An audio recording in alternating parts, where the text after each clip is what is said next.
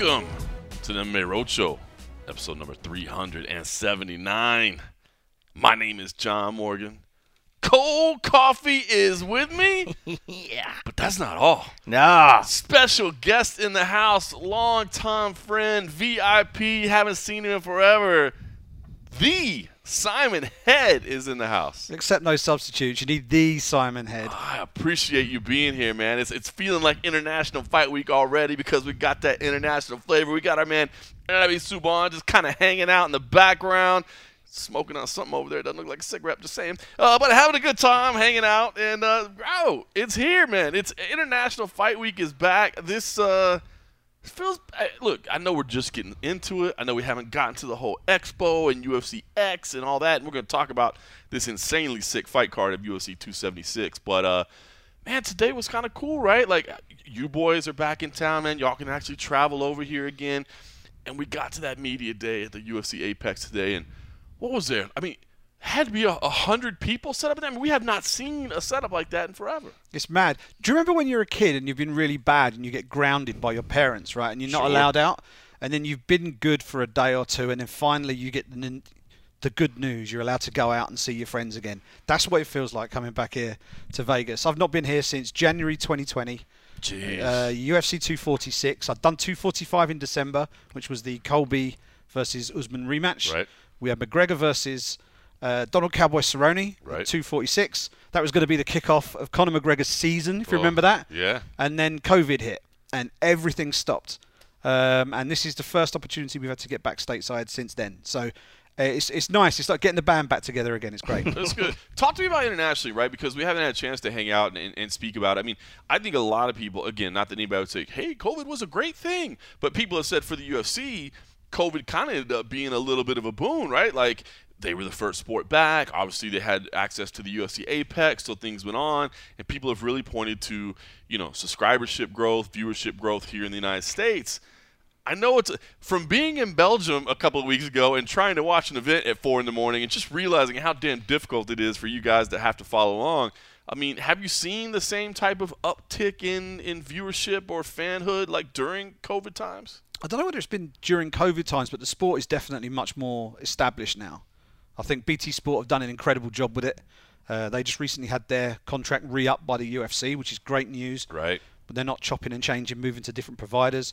The team that do what they do at BT Sport, they do as good a job as any broadcaster that I'm aware of. I think they do a better job than ESPN, if I'm honest, in pro- in providing extra content for Right. fans.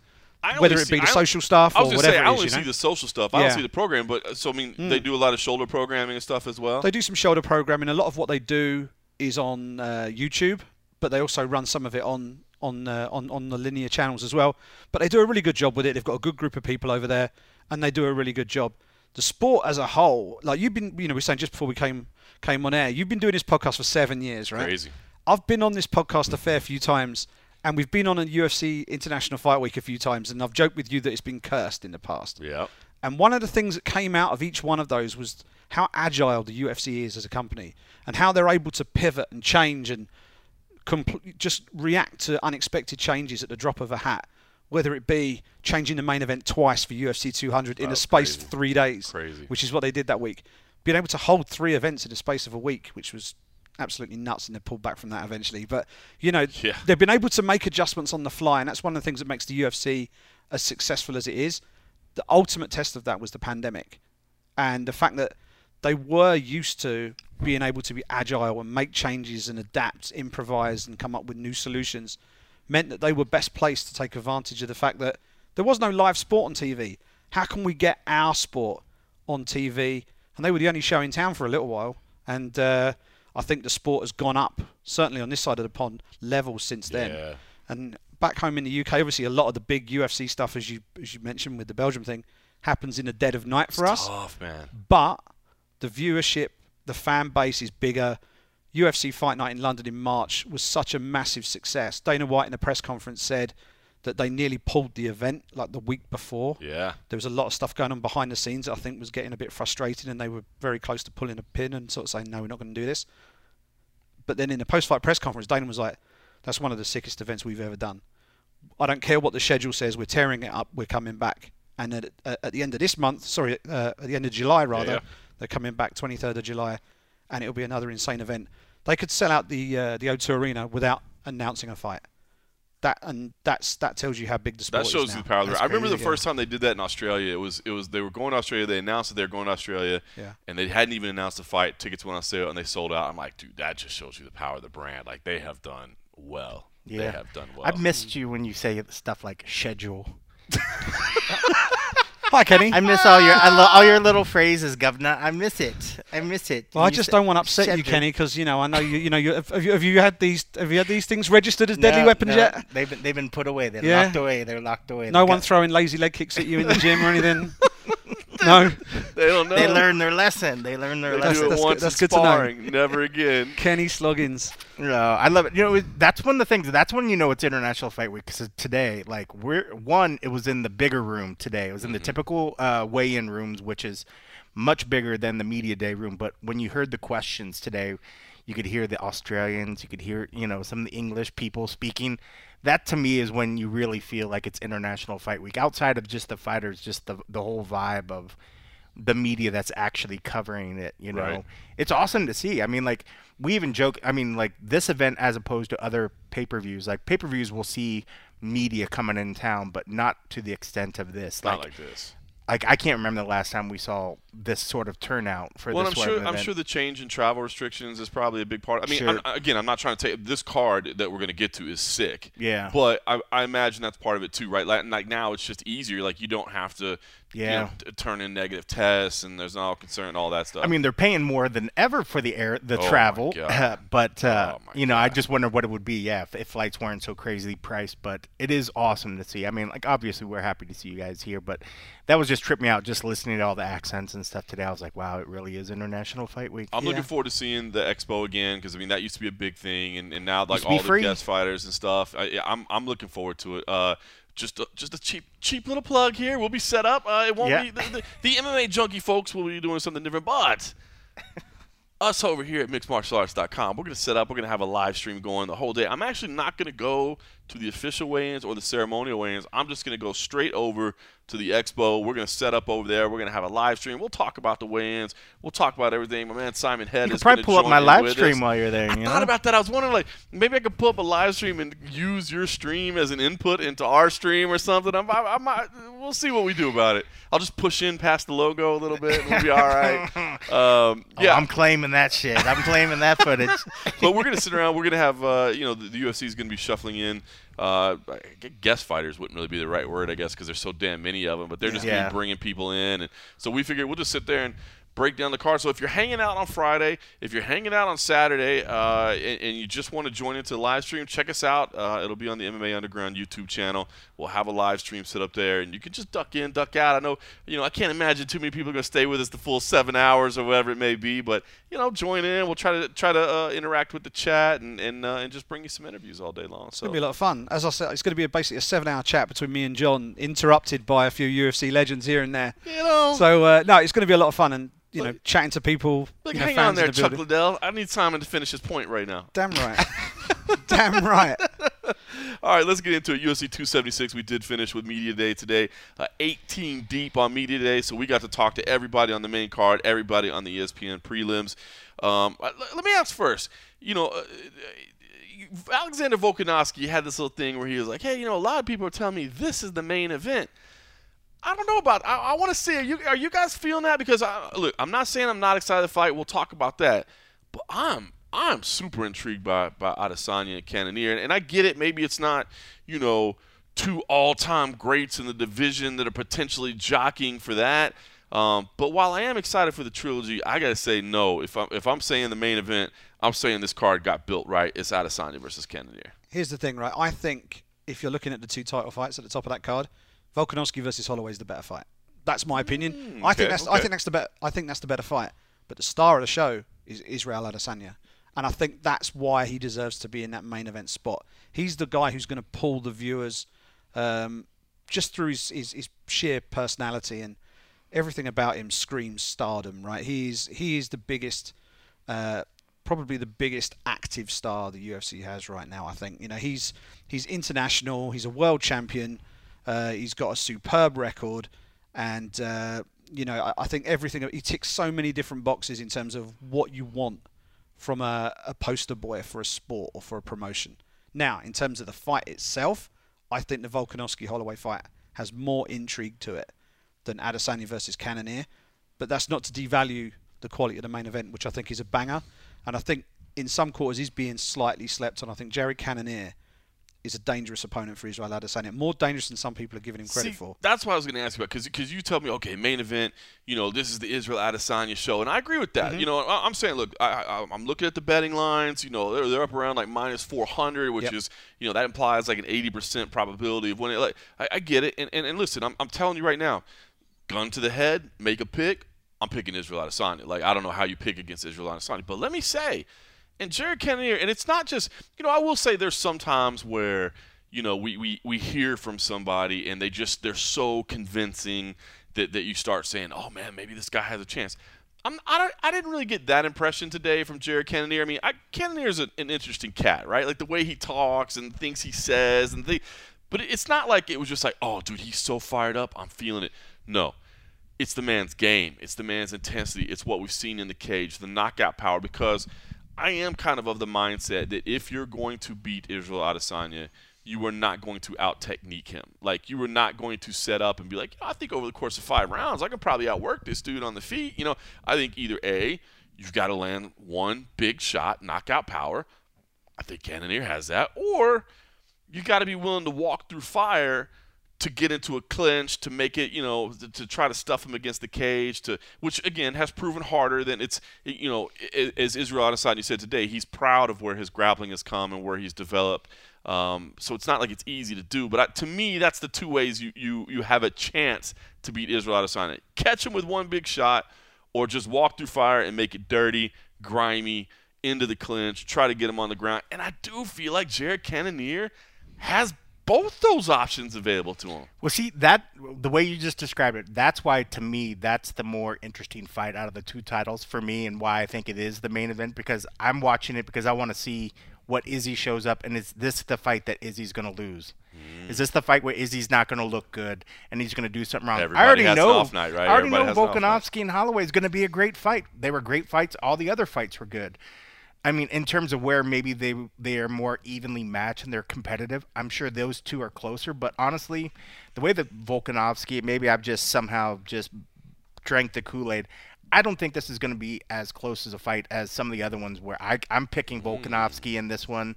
I think as much as I love Holloway, Holloway is not the same as Holloway used to be at his best. I think he's still one hell of a fighter and he can push Alex to the point we've seen where Alex I mean, he he very easily could have lost that fight against Ortega, but he didn't because he's a fucking monster, man. Like Volkanovski's just firing on another level. I think he's. I wouldn't be surprised if he pulls uh, an ass whooping out on Max. I don't think it's gonna happen, but I would not be surprised. But I think there's a better chance of that happening in this one. And with just with Izzy, I mean, Cannonier, I mean. I don't know. I just he's obviously very sure of himself and he's very comfortable in his own skin, but I just he doesn't emanate like this like I'm going to be the guy that's going to destroy Izzy, but there's still that if factor that we've seen Izzy some days not look his best, you know. Even in that fight with Costa where he Costa didn't give him anything for a while, Izzy looked flat. If he has a person on the opposite side that's flat that takes Izzy a while to get started, he, you know, that could be the the difference of does he ever get it to the point where he can switch into that higher gear that he really starts getting loose and, and, and really starts getting exciting. I hope so because that's that's the stuff I want to see out of Izzy and that's the stuff that makes me want it to be the main event because that's the fight we're going to see something more than likely in that fight that you're just going to be like holy shit. See, like that, that's the most I think- amazing thing I I, think saw. you touched on it right there. I think that's one of the reasons I'm so excited about this fight. Is yes, I, I like Jared Cannonier. He's interesting, but I feel like we got robbed of that Paulo Costa fight. Like what Yeah. we wanted to see in that fight, like the moments we were waiting for, the pressure we wanted to see. Like Yeah. can Adesanya and Adesanya did say today, like, and then listen.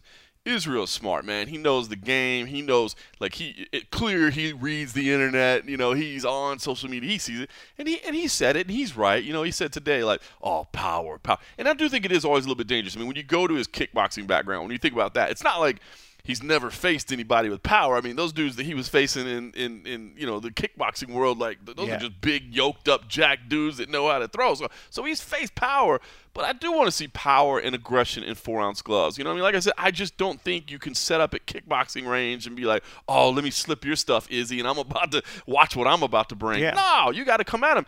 That's what we thought Paulo Costa was going to do. Yep. And then, of course, you know, the red wine. We know how it goes, man. I'm not blaming you. You know, look, a couple frosty beverages here Your fight game goes out the window. I was having trouble sleeping over there. I might have had a bottle or two of red wine. I just didn't have a championship fight the next day. But I think that's one of the reasons I am extra excited for this. Yes, I believe in Jared Cannonier. Yes, I believe that he's a challenge. But I believe there was a time where we thought we were going to get these kind of questions answered in the Paulo Costa Yeah. fight, and we didn't get those questions. Jared answered. needs to, Jared needs to be all up in in his business. He needs to crowd him the whole entire fight and never let Izzy get distance and get range and get into that fight. He's got to keep Izzy either always either stepping back, trying to get that distance, and then I think he has a chance because then he never lets Izzy get loose, and then it becomes really exciting because then you're like, okay, maybe this is the answer for Izzy is never give him the space to where he can use that length. I mean, like, know? I'm, dude, and I mean, like, I'm talking about at the opening bell. Yeah. Like, don't even like get in the opening bell and like set up and then hold on, let me work on my entry. I'm talking about like just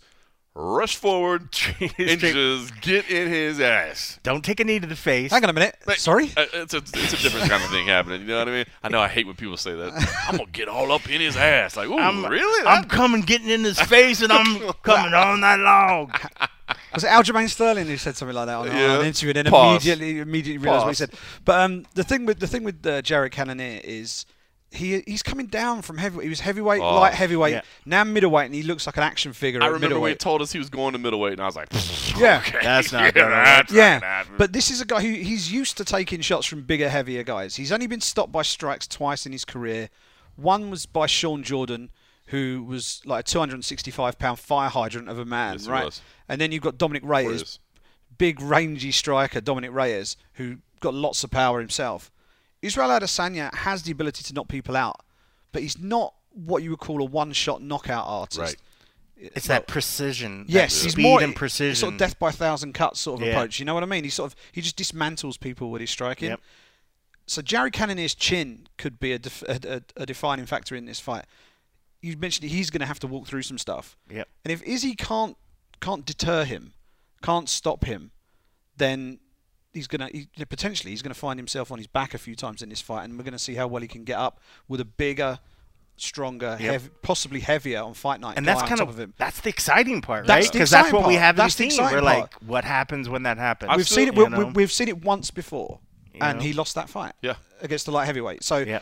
it's going to be really interesting to see how this goes. I think uh, you know a lot of the a lot of the focus has been on is his is Izzy's punches, but it's going to be. I think the kicks are going to be the defining. If he can take Cannonier's legs out yeah. and and I just, agree. and just stop that movement. A, it's going to make him an easier target to hit. It's going to make him a lot harder to shoot in and close the distance. He needs to basically stop stop these charges or these takedown attempts at source, and he needs to establish. I think you're going to see a lot of low kicking early I from, agree. from Izzy. He's going to be a lot of lateral movement, a lot of low kicking, and then establish that.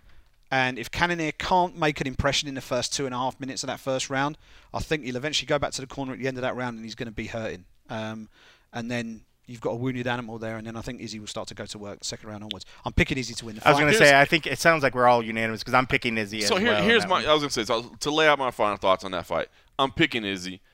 I wouldn't lay minus 400. I don't like. I don't lay. I don't like laying minus 400 on anybody. It's an MMA fight. Things get you can you can take a weird step and roll your ankle and have a TKO or something. You know what I mean? Yep. Who knows? You know, I, I don't like laying minus 400 anybody. So I'm picking Adesanya. But the fan in me, in terms of my excitement, do I believe? I think there's gonna. I think when those two guys get in the cage and the main event's about to start, I think you're gonna get that little. Whoo, you know what I mean? Like there's Yeah. going to be some tension, there's going to be some electricity, so I'm excited for What's it. What's the biggest selling point of mixed martial arts? If you strip everything down, what is the biggest selling point of mixed martial arts? There are so many ways to win and lose a Yeah. fight. And what we have in here is Israel Adesanya facing a fighter who he hasn't faced before, someone who poses a different set of challenges, someone whose experience leading into this fight is very different to most middleweight contenders that you can look at in history. Started as a heavyweight, come down light heavyweight, he was competitive as a heavyweight. It's not like he was a bust as a heavyweight. Mm-hmm. Right. He was a, he, he was a, he was a solid heavyweight. He wasn't the action figure that he is now. Correct. But he was still competitive. he was still competitive. Realised that he could actually get more out of himself by, by dropping the poundage, moving down.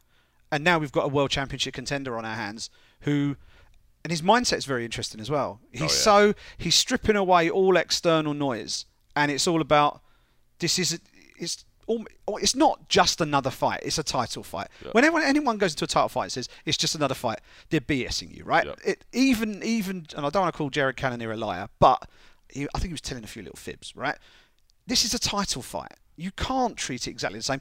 Extra rounds for a start, right? So the prep for it is different. So, but he's been stripping out all of the external noise. He's trying to keep everything the same. He's trying to keep that level-headed energy going in, not putting Izzy on a pedestal and saying this is, you know, this is just another guy. I go in there and do what I want to do. I win the fight. Mm-hmm. And it's that level of if, if that if that sort of bulletproof confidence that he seems to have can stay intact in the fight, things are going to get very interesting. I love it. I'm excited for it. All right, let's talk about this co-main event. Again, I don't mean to be disrespectful of Alexander Volkanovski, who said he thought that a lot of people believe it's the main event. It is still a very big fight.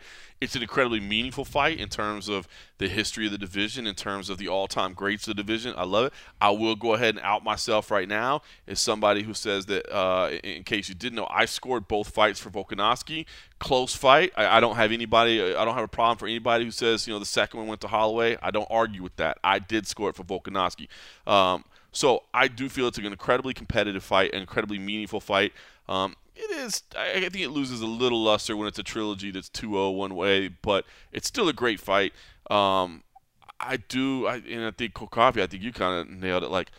I, I'm, I'm not going to take away from Max Holloway, man. What Max Holloway has done and will Right. continue to. I, I believe Max Holloway has very, you know, many good days ahead of him. He still beats a lot of the guys in the Oh, division. damn near Easy. everybody. I mean, look Yeah. at what he did to get back here, and I respect the path that he got back here. You know, Max Max didn't sit here and pout and be like, "Ah, I won that fight, and you, you look at what I've done. You deserve to give me a trilogy." He's like, "Nope, I lost. Guess what? I'll go beat number two and number three, and then I'm number one again, right?" And and, Yep. and, and, and hell, let's respect Alexander Volkanovski for saying the same thing, right? Like he could have been about like, "Bro, I've already beat this cat twice. What do you want me to do, man?" Like I, I we just we just keep giving him fights until he gets a chance to win, and I think he he kind of t- he, he did say that at one point, which is funny, but ultimately Max went out there and got two wins, and he's like, "Yeah, you're the number one contender. Let's do it again." So I respect both these guys for the path they've taken to get back here. I will say though, and I think you touched on, man. To me, and I, I know there's a lot of Max Holloway fans, and so I'm, I'm definitely not trying to disrespect Max Holloway whatsoever. I do feel like Volkanovski's just kind of like on that different level right now. I mean, I feel Yeah. like this dude is in the prime of prime, and he's had 10 rounds with Max Holloway. He understands, man. That's 50 minutes of data that he's been able to to absorb. And sure, Max is going to be a little bit different. He's going to make adjustments, all those things. But I believe that Volkanovski just understands him and, and has done what it takes to, to win the fight. And I like Volkanovski here. Yeah, I mean, and you clearly clearly Max is one of the most beloved fighters in the world, and it's like you're gonna get hate regardless. If you don't pick Max, you're gonna get hate. Somebody's gonna hate on you. Gotta love the daddest man on the planet. Yeah, and and that's a whole nother reason to love this I dude. know. I mean, like, how can you not love Max Holloway and his work ethic and what he's put into? And you know what you're gonna get out of a fight of him. I mean, when he's feeling himself, he's out there moving, he's dancing, he's talking smack. I mean, everything about it is just incredible. What I he mean, did to Kattar was just ridiculous. it was just ridiculous. I mean, and Ridiculous. Kattar's an absolute stud of a fighter. I mean, it's just again, I mean, like who knows? I mean, like we always say, there's always a puncher's chance, and this could be the day that maybe Volkanovski doesn't isn't feeling right, and Max shows up. I mean, I just don't think. I mean, Alexander has proven that him and his team and his team behind him, they're so damn good. They don't make mistakes. They don't come in unprepared. Um, and the way that Alex has always carried himself, he's not the kind of guy, even that he's beaten you twice, he's not going to take it easy on fight camp. He's not going to do one bit less than everything that he had to do to get to the top. And right now, with, at his current level and knowing that he's coming here and giving anything, I mean, there's nobody in that division that I don't think loses to him. As much as I love Max, as much as I want Max to always be at the top of the division, um, I just, I just don't think anybody can beat Volkanovski right now the way that he's fighting, and that's no uh, offense to Max because I'd rather hang out with Max in the evening than Alex because Alex seems like he's all business, even though even though those guys Clearly, look like the they best would way be a to lot pick of fun. a fight is who I'd want to be. You know, Yeah. "Ah, that's who I'd rather hang out with, so I'm picking him. you know, but um, I don't know. I mean, it's going to be incredible fight, and it is interesting. I mean, the fact that it is a trilogy. This is one of those fights where some people could say, "Why are we seeing this again?" This is still a story of two of the best fighters in the division, um, and the fact that there was some controversy. I'm like you, thought both fights were scored the right way. I thought Max did a better job of it, but I certainly wasn't upset about it. But if it did go the other way, I wouldn't have been mad either because I thought that second fight was just incredible. I thought Max just really showed. Uh, just a lot of heart and just a lot of character. Um, but I just don't. I can't go against the champ, knowing what the champ's been doing. You know, I mean, it's That it's almost that he's on is insane. it's just ridiculous. I mean, Twenty-one fight win streak. Insane. I don't care who you're fighting. yeah, 21 in a row. I don't care who you're fighting. yeah. You it's don't nuts. slip up. It's nuts. But I mean, like you said, anything can happen. I just I don't see it happening in this one. I think I, I'll, I'll, I'll put my cards on the table first off. I scored the second fight for Max Holloway. Fair. I thought I thought Holloway I thought Holloway didn't have to win that second fight. Super close fight. Yep. Super close fight. And I think the fact that other than the pair of you guys actually, almost everybody else I've spoken to this week also said that they scored the fight for Holloway. So that gives you an idea that there's a fair split of opinion when it comes to how how that fight panned out. I'm picking Alexander Volkanovski. I think he's the better mixed martial artist. I think if it was just a pure stand-up fight, Max Holloway wins. I think Max Holloway is in pure sort of MMA boxing terms.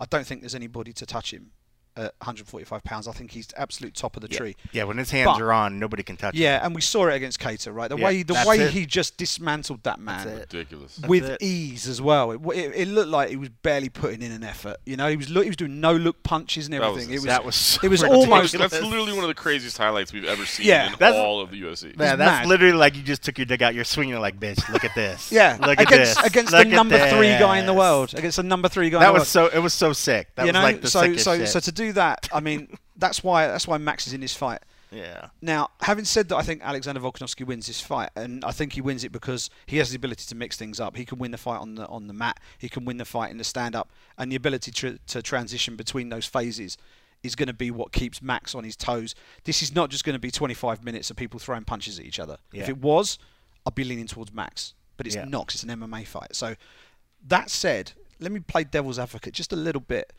You mentioned uh, that during the uh, media day, Alexander Volkanovski, uh, the fact that he acknowledged that Max Holloway was the worthy guy to be in this fight. Right. There was a caveat to that.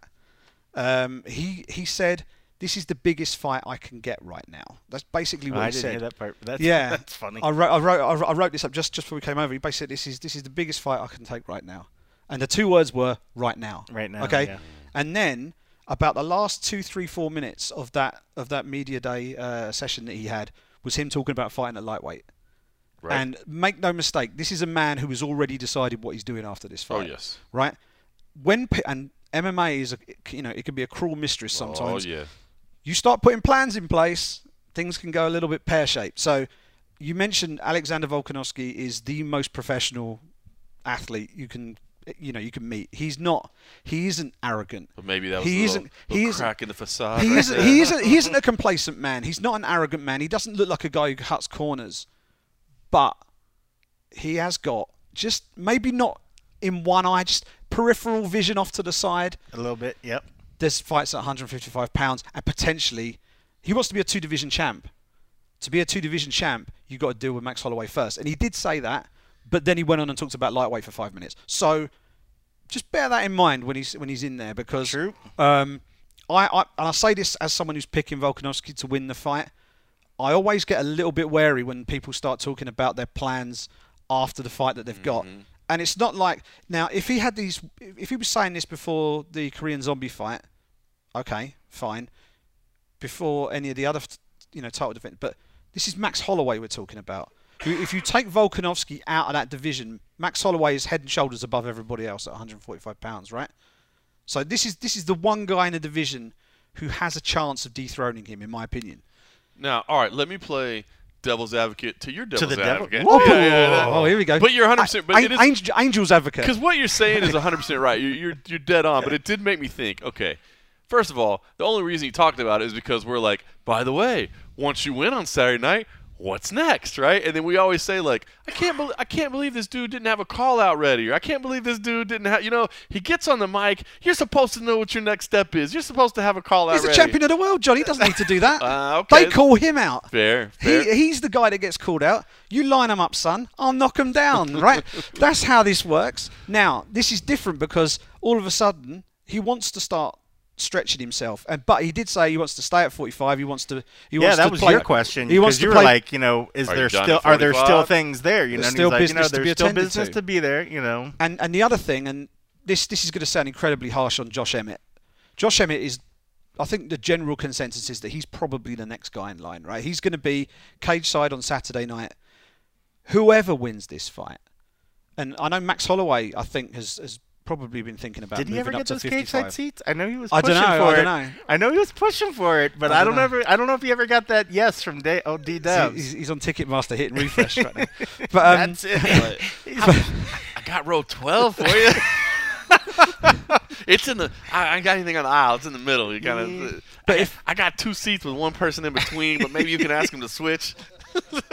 But if you win this fight, if you win this fight, and you've got the option of potentially moving up and challenging for a for a title at 155 and becoming a two division champion, or you say no, I'm going to stick around and fight Josh Emmett in my next fight.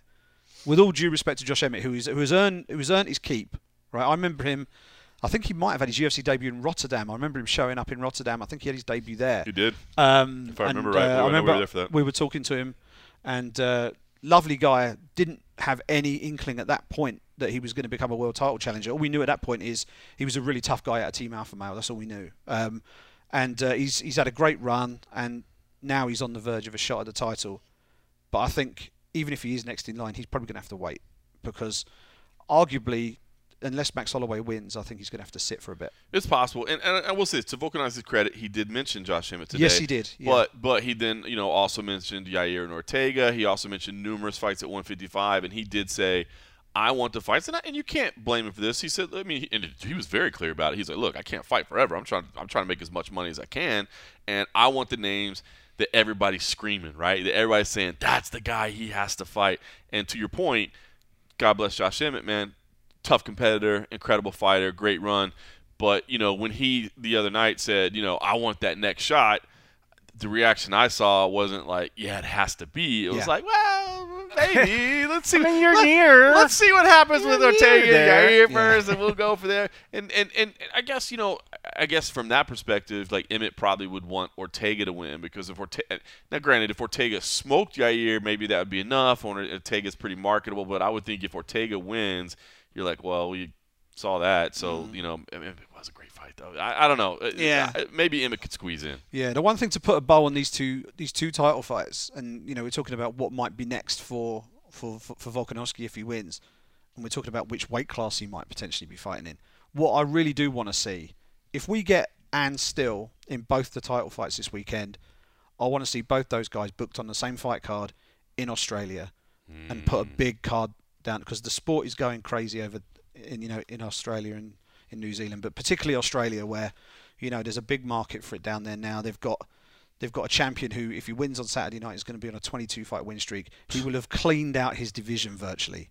Um, he will have beaten the next best guy in the division three times in a row. Um, he's done everything. He needs he needs to be fighting on home soil. They need to be really really pushing. And he's a pound for pound star. No, if, if if you're ranking the best fighters on the planet, those two guys are probably in the top three or four pound for pound, right? Yep. Um, and victories on Saturday night are only gonna only gonna strengthen that.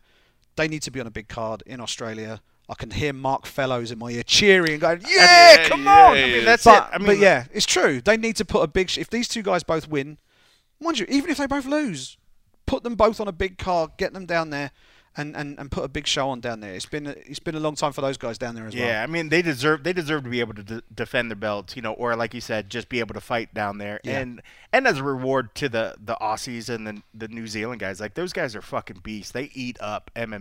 Mm-hmm. We know from just years that we've been able to go there, those guys travel better it. than anywhere else, and those guys are just crazy. I mean, because one side of love it. Australia to the They're- other is they're- like a huge, huge travel, and then they the- go all around to do it, and then they come to the states The to fight watch started events. at 9:30 in the morning. They're already hammered. I mean, just hammered for the first prelim. I'm like, oh, I love you guys. It's it's unreal. I mean, so yeah, I mean, obviously these guys. down there just so we can drop C bombs the whole time. Just, yeah, ah, cunt.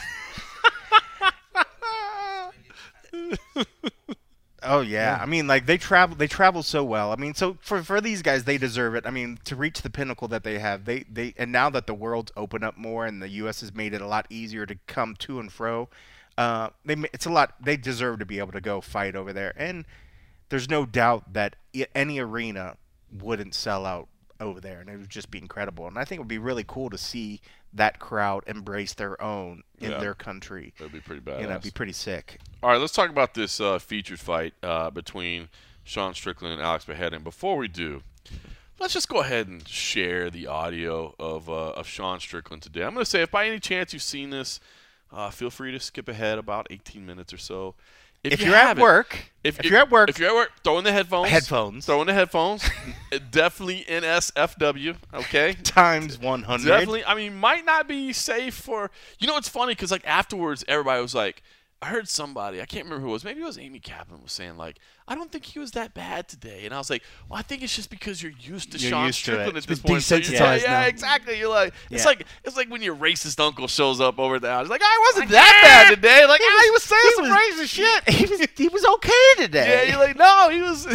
no, you're used Yeah, to him. If you want to get fired from work, just take the earbuds out, put it on speakers, and job will be accomplished but, after this. But I just think you have to experience this because it is the most off the rails. Like I, at one point, and I don't know if the mics picked it up or whatever, but my, I just, I, I- it's like, what are we doing right now? I just couldn't. It, it just, I literally voiced that out loud um, because I literally thought, what are we doing right now? It was wa- crazy. it was just a comedy show at that point. Sean rolls in and he's already roasting people right off the start. Right? I, I He just, went down minute- our whole the line. minute he he said that I looked in. like I was sleep, like sleepy. I just rolled out He's of like, bed. looks like you just rolled out of bed. I respect that. You know what I mean? He had your back. Uh, it's just roasted people, and I mean, literally, like literally, you know. And Sean always talks about he's a fighter and there's nothing else he can do. I think he can do stand up. Now I don't know how long he can do stand up comedy because he might get canceled pretty quick. Yeah. But I think he, like you put him on an Adam Hunter show, just doing crowd work. He's savage. Yeah. He's absolutely savage. So let's play this audio. If you've seen it, you can skip forward about 18 minutes. We'll get to it. If you haven't, I implore you, just stick through it all because this man, I, I don't know if I'm going to say he's a treasure, but he's unique. Sean Strickland. So I'll just I'll just come out and say it, man. I've been training hard, ready to knock this guy out, train with kickboxers, and I'm ready. We thought you were gonna keep the roast going up there, man. No, no, I seen Sean O'Malley, fucking Sean O'Malley, fucking clown. No, I actually like Sean O'Malley, but like, how do you let a dude tattoo a fucking name on you? Get on, on, dude. Hold, do you fucking hold his pocket? Anyway, sorry. He was just saying nice things about you over No, here. Sean. No, again, this thing about Sean O'Malley, man. Like, I can't hate on the fucking guy because he's probably making a fuck ton of money, and like he just fucking gets a face tattoo. You know, he hangs out with fucking losers, and he's probably making more than I'm making. It's fucked up, but it's his life. Maybe Play it's a game. path to follow. I know. Fuck, man. Anybody want to? Anybody? No, no, no tattoos for this guy.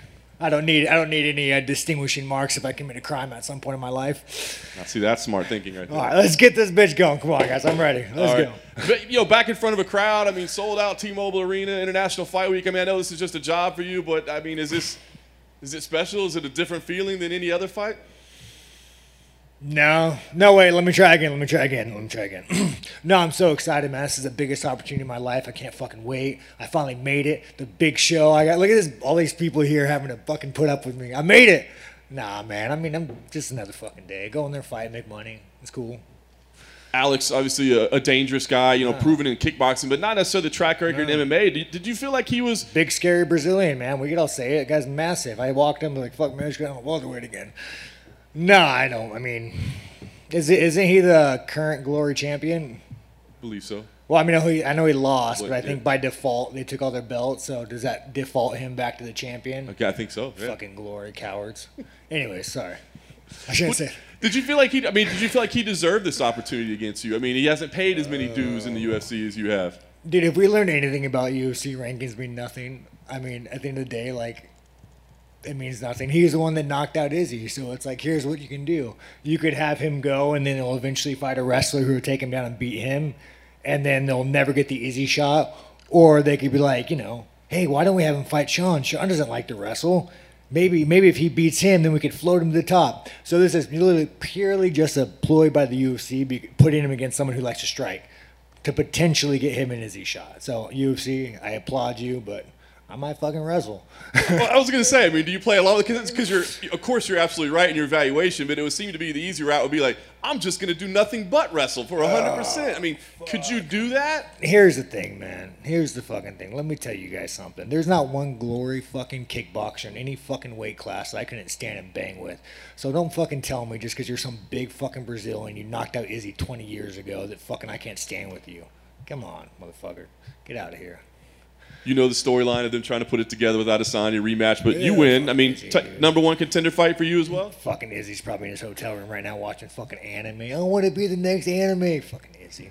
No, but yeah, of course, dude. Like fucking, yeah, let's go. By the way, they, I think I'm gonna be at the press conference, and I can't curse, so I need to try to like, I need to try to tone my shit down. You know, I, I can't say fuck. I say fuck here? I can't say. I can say here, but not the press conference. I mean, it's kind of the same thing. All right, let's be fucking better, Sean. Be a fucking professional. Let's get sponsored. Let's get some endorsements. Come on, fucking Nike. What do you want me to do? Want me to vote for fucking Biden? I got you. All right, so let's continue. Well, I guess last thing for me, I mean, your thoughts on this fight as far as how it plays out. I mean, as you said, it looks like it could potentially be a banger, but Yeah. maybe not such an exciting fight would be the smarter route. So, what kind of fight do you think we see? You know, man, I don't even know what the fuck I'm gonna do. I never walk into the plan. I'm gonna go in there. Oh man, that's a serious fucking cowboy hat that man has. Can we just acknowledge this guy's big fucking cowboy hat? That's interesting. Anyway, sorry, fucking distracting me. But uh, no, man. I mean, we'll find out. I don't really go on a game plan. I mean, obviously, if I go in there and I, he starts fucking hurting me, yeah, I'm gonna take the coward's way out and try to wrestle. But like, you know, hopefully, I could stand and bang with this gigantic, scary fucking Brazilian. Sean, I'm just curious. Who came to you and said you shouldn't swear at the press conference? You know, man, like here's the thing about like here's the thing about like when you're owned by Disney because ESPN is owned by Disney, right? Yeah. Then day, dude, I don't want to get Gina Carano. Like I want to walk the line, bro. Like where's my LGBTQTZR shirt? Like you know, like I mean, do we have any more letters added to this fucking thing? Like I want to, I don't want to get banned. Dude. I want some sponsors, Nike. Give me a fucking flag, you guys. I'll carry this motherfucker around. Let's go. But. But uh, yeah, no, I mean, I, I say offensive shit, dude. I can't help it, you know. At the end of the day, you guys know I love the gays. You guys know I love the fucking gays. You want to fucking, you know, you want that. Yeah, I fucking love bi women. They're the best thing ever. Greatest thing fucking, greatest thing, you know. You guys all fucking love it. Anyways, I don't have, I'm not racist. I don't have anything against fucking trannies or tr- trans. I don't know if you can say. I don't have anything against anybody. You want to cut your fucking dick off, call yourself Susie. Hell, I'll call you Susie. I don't have anything against anybody. So if I say something that offends you, I'm fucking joking. Calm down. Relax your fucking panties. It's gonna be okay. Sean over here. Uh, I saw Oh, you- this fucking guy. I like this guy. Aren't you Canadian? I am, yes. That's fucking guy. I actually like Canadian women. They're very liberal. Liberal in the best ways. You got to train an. American top team. I was curious why you chose there of all places to go train, and what was the connection? How did you end up training there? So uh, Johnny Lebman, Johnny El- Eblen, Eblen, he just beat uh, Gegard Mousasi. Uh, I wanted to help him for Gegard, but I really went there for Artem Levin. He uh, beat my opponent pretty like you know pretty decisively, and we used to train when I was a kid. He used to be kind of a bully to me when I was a kid, so I wanted to run that shit back. But yeah, I pretty much just went there to help Johnny, who fucking looked amazing, and then to train with Artem Levin. You met Kayla, Kayla Harrison. What was that exchange like? Oh, dude, she's fucking insane. She's insane, man. Like, like she's fucking cool, but like, you know who she reminds me of? You guys ever watch Super Troopers? Officer Farva. Like, she just walks in the room like, "Hey, what up, fuckers?" And me and the guys are sitting there like, "Oh shit, that just happened." But you know, I talk a lot of on Kayla, but once she lets her guard down, you know, it's like she's pretty sweet. And and, and you gotta gotta understand, you gotta understand. Like I've never said one good thing about Kayla. And you know, most you guys, the media, like we're all cunts. We all make fun of her. You know, we all fucking do it. So I understand that she's in a world that like she's so used to being attacked that like sometimes you gotta like you know pretend like you got a dick and like be a little bit more aggressive than you should. So I take some responsibility in that. Sorry, Kaylee. You're all right. You're a good person. I like you. And do you have a pick in the main event between Adesanya and Cannonier? Who do you see winning that? Oh fuck, dude. I don't know, man. Who fucking knows these days? Who's the favorite? Adesanya is a big favorite. Yeah, I mean, who fucking knows, dude? Do you know who do you think's gonna win? Do you- Adesanya, I think. Oh fucking hey. Just last one for me. Yeah, but you watch anime too. You fucking. I don't watch anime, but it's all good. Nothing, nothing against that. Um, the uh, last question: You're good buddies with Chris Curtis. Yeah, oh, there, there was a point where he, you know, wasn't on the UFC's radar. Now he's in. He got another big win last week. How happy were you for him? Because you guys are good buddies. Oh man, I just want the guy to make money. You know, like you don't want to fucking. This is the thing about sucks about MMA. Like, like you could spend your whole life to this MMA, MMA and make jack shit with money, and the next thing you know, welcome to fucking Walmart. So it's nice to see actually Kurt having a, a future and, and won't be contemplating suicide at some point because there was a point in his life when. When you know he was fucking up all these guys that were getting signed, by he'd beat guys that would get signed. Where I had to like bring him down, like Kurt, like don't do it, man, don't fucking do it. So I, I'm happy for him that, he, that he's getting a shot, and he's one of the he is one of the hardest working guys in the fucking gym. I mean, he spars every day. He was after his fight, he was back in there Monday helping me out and helping guys out. Kurt, Kurt's the man. He trains his ass off and he fucking deserves it. And he should have got it a lot sooner. Sean back here. You mentioned back to your left. Back to my left. Yeah, you, you mentioned about Man, the. you're pre- all the way back there. Is that because you're low on the totem pole, or is it uh? I mean, what could I do? I, I can only move up, right? yeah, What's with the guys in the fancy suits? How do they get up there? What do you? What's the deal with you guys? Who are you a comment? You a guy? Why do you guys get front? He's all the way the fuck back there. Mike is more than welcome to come all the way back up here. Yeah. Well, I appreciate that very much. Okay, just checking, dude. Just checking. These fucking guys watch anime. Look at that. You know they got anime stickers on their Subaru. You fucking know it. You fucking know it. What kind of car you drive, bro? Just a Mazda. Ah, I guarantee you got an anime sticker on there. I do not. Oh, okay, okay. That's some respectable. All right, sorry, man. I'm just fucking with you. You know, I actually watched uh, when I was a kid Avatar, The Last Airbender. Good fucking anime, man. Aang was the fucking man. So you know, I can't talk that much shit. Anyways, back to you, sir. What's up? Well, it's good to be. It's good to be uh, be recognized here. So In the way fucking back. You don't want me to come down there? I'll stand on the chair if you need me to, Sean. Nah, that's all good, dude. I got you. But I'm I'm curious. When you found out you were going to be at the press conference, how did you initially react to that? Oh man, fuck! Don't say anything gay. Don't don't don't say anything homophobic, racist. Like it just there's a lot of boxes that I gotta fucking check, you know. And you guys all fucking know me. Like that's not who I am. But I just start talking, and next thing I knew, I'm making fun of the fucking Mazda kid with the fucking anime addiction. I can't fucking help it, dude. I can't fucking help it. Fuck, man. And the guy next to him, he doesn't even fucking know what he's doing here, man. Where's your fucking tie? Why are you letting him outdress you? Anyways, no, I just I just can't say anything fucking I just can't say anything fucked up. So that's my goal. And if I do, you guys, you gotta give me a pass. You gotta give me a pass. I'm a white trash, dropped out of high school, man. I and I'm not quite socialized. I don't get out much, so this is actually the most this is the most social interaction I've ever got. You guys are forced to be my friends, forced to like me. It's nice. All you motherfuckers just saying, man, I hope this motherfucker just gets knocked out so I never have to see this guy again. So I'm also curious. On top of that, if you win this fight, it's probably a number one contender fight. You get a title shot. How would you describe what a Sean Strickland title reign would look like? Oh my god. Fuck man. You know that that's why I'd want to be a champion just to bring it down. You know, like you have all these like like good champions. They're like, you know, they carry themselves so well. They pretend they're not a bunch of fucking caveman barbaric losers. And I just want to be I want to be a champion just to let you guys all know that we're all a bunch of fucking losers that hit people in the face, you know. I'm not going to be a Sean O'Malley with the fucking double watches and the gay face tattoo and like I just want to be the people's champion, you know, like like the guy that you meet at a bar that's complaining about fucking Biden. That's that's me. I'm just a people. I'm a guy. I'm a guy like you guys, or or you know, girls, depending on what gender you choose to be. Hi, Sean. All the way back here. Yeah, all the way back there, dude. I got you, man. And you're recording from a fucking cell phone, dude. We got to have a conversation about your setup, I know, right? Get paid. bro. You can come up here if you want, man. You want to join me? Let's. Get, how many followers you got on Instagram? Uh, ninety-four thousand. Ninety-four thousand, more than me. What's your name? Uh, Chris. From where? Uh, well, I work with MiddleEasy.com and MMA Island. Okay, MMA, I know this fucking guy. He's always tweeting my tweets and giving me fucking, hey, is that you? Is that fucking you? Oh, man, yeah, you need to come sit by me, man. And the funny thing is, I always talk shit on, the, on him, but it's things I'm saying. So like he'll post something and like I get so much heat. I'm like, fuck this organization. And I'm like, Sean, you're the one that said it, you fucking idiot.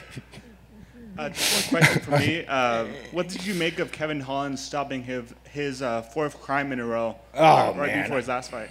I don't fucking know, man. Kevin Holland's a fucking girl. Uh, I mean, yeah, good for him, man. Like, fucking way to, way to, way to be a good guy. Way to be a fucking superhero, Kevin Holland. Fucking, do you want a brownie? You want a fucking award? Yeah, no, he's doing the right thing, man. Good job. That's the only thing I could say that. Uh, yeah, I had nothing to say to that. Sean, I would probably like him more if he was on committing the crime, but you know, whatever. Hey, Sean, back here, another one of the back row guys. I don't even know where. You, oh shit! Did you're behind uh, the the the pink shirt guy? Exactly. Man, why are you so far back? Where, where are you from? Tell me where you're from. Cage Side Press. Cage Side Press. That sounds official. Well, who has who is more popular? You or MMA Island? You're more rec. You're more readable. than uh, dropped out of high school. This motherfucker just hits the repost button. You probably actually have to do your job. But continue. It, it, it really sucks some days, man. I ain't gonna lie to you. yeah, no, you're regretting this choice. Eh, oh heck no, Sean. I, I want to know when sponsors talk to you, what do they ask you? when you? sponsors talk, to me, who the fuck? What? like, have you ever had What? them just straight up say, Sean, you need to stop, or we're not gonna pay you? I've just accepted that I'm not gonna get fucking paid. You know what? Uh, you know what? I'll give I'll give somebody a free shout out. Fucking what's that one like dog Bitcoin everybody's about? You know what I'm talking about? Marshallino. Yeah, and every every asshole fighter standing up there like, this is the best thing ever. This guy's helped me, made me so much fucking money. I love this. And meanwhile, they don't fuck about bitcoins. They actually hit me up for a sponsor, and you know, I just like at the end of the day, man. I don't like fucking bitcoins. I don't fucking you know, it's tanking, it's shit. Like, why am I gonna go peddle some shit that like I don't believe in? So until someone makes some like white trash fucking brand, you want to give me a trailer company, man? I've been looking. There's some good trailers. No, so I just it's, it's hard for me to like get sponsors with shit I don't believe in, you know. And so, are you are you a crypto guy? Yeah. Heck no. Smart man, smart man. I bet this guy's a fucking crypto guy with his Mazda. What kind of Mazda you got, bro? Is it Miata? Oh shit, yeah, no, no. I actually like the Mazda. How many horsepower you got? Like one, 180? Oh, this fucking guy doesn't know fuck about cars, man. All right, anyways, sorry, man. Did I answer your question? Yeah, sponsors don't fucking come to me. But if anybody knows any sponsors, man, like fucking, I like money. You know, I only got a couple more, th- few more years left in this sport. So if you guys want to give me money, fucking, let's go. What would be your uh, most ideal sponsor, Sean? Oh man, fuck. Why, who said that? Oh, this fucking guy. This man, I like your beard, bro. You, if you can't grow hair, you grow a fucking beard, and that man fucking accomplished that. I like that. He's in shape. Do some TRT. up in- I, I just wanted you to make fun of me. yeah. you know, I make fun of myself so much, so it's so easy. I don't fucking know, man. Be like a gun company, a fucking motorcycles, fucking any any any stereotypical white trash hobby that you could think a, a white male would do. That would probably be something I'm interested in. You know. yeah. Do, do you have a filter on anything? Ah, fuck, man. I don't know, dude. I, no, not at all. Not at all. I don't know. Where you from, dude? Where you from? Utah. Okay, you a good looking guy. He's probably one of the better looking guys in here without hair. I like that guy. He has good. What do you? You work out? A little bit. Are you Mormon? Yes. Oh, you got a couple wives, huh? I Well, respect I'm that. working on the second. I respect that. Oh, you really are Mormon, huh? Uh-huh. Oh, you ready to get your own planet? Well, working on that too. Are there any red people in here? You know, the the did Christ come and uh, wait? What? Why are why are Indians red? Because there were, isn't there some weird story? I'm not gonna make fun I- of religion, bro. know. I- I you know you're in a cool. I don't need to make fun of you. So one other question. Uh, how? What's the best thing Biden's doing right now for the country? Oh my God, Biden, fucking Biden, dude, give me a fucking break. You know, let me let me go on a rant real quick, a rant real fucking quick about America. That's why like I'm not a huge American fan, right? Like you assholes with all this inflation. Let's just say like, and this is why if you're trying to buy a house, fucking Mazda, man, you're about that time where you need to start trying to like, you know, get a fucking wife, have a couple kids all that inflation does with Biden, you let people like me or other people money, they go and buy these fucking houses. So little Mazda kid can't do it. And we're like, oh no, inflation. All inflation does is make their million dollar fucking loans that they get devalued and they raise your fucking rent for that. Like, Don't even be starting on fucking Biden in America, man. I, I'm I'm the most patriotic fucking guy there is, but I can't love America and I can't like America because if I fucking liked America, I'd be a fucking radical fucking terrorist. I'd be running down here with the 1776 flag saying, "Let's fucking go." So it's easier just to be like, "Yeah, let's go Biden. Let's go Biden." Sean, just right here to Uh. bring it back to uh, actual fight talk. You said. Oh yeah, fight talk. Is that what we're here for? Uh, you said you don't, you know, like the fact that people say maybe you can't hang with the striking of Pereira given his Oh, background. Um, what do you? He's not even a good striker, bro. Like, what, what is prayer? Like, fuck, dude. The only reason to do that because you're fucking tall, man. You're genetically gifted. If you were a fucking, if you were a normal sized fucking human being, you wouldn't even fucking be here. Your style sucks. So what do you think your style? Why is your style so much better? Because I have to, because I'm not a fucking genetically gifted fucking, I'm a fat, fucking outish, fat, you know, I got a fucking gut, man. I actually have to learn to fight. I just can't be like 80 inch reach, fucking 80 inch reach head kick. Like, fuck, dude. I, I actually learned how to fucking fight. Now he pulls his fucking camera. Now I'm sitting down. Anyways. I wasn't expecting you to get up like that. Yeah, fuck, man. You get me all worked up talking about fucking Biden with the Mormon. I'm fucking angry. Thanks, Sean. All right, are we good now? Are we good? Uh, one more for me. Uh, what about bisexual women speaks out to you? Wait, who said that? Over here. Wait, uh, Can I get some? Oh, this fucking guy, dude. Don't you fucking start with me. I don't want to be on one of your fucking clips, dude. Get the fuck out of here. I'm not even answering that MMA island. Thank you. All right. Is that all she wrote? Da, da, da, da, da, da. All right, guys. Anyways, it has been fun. You guys are all awesome. If I offended you, I'm sorry. Don't be such a pussy.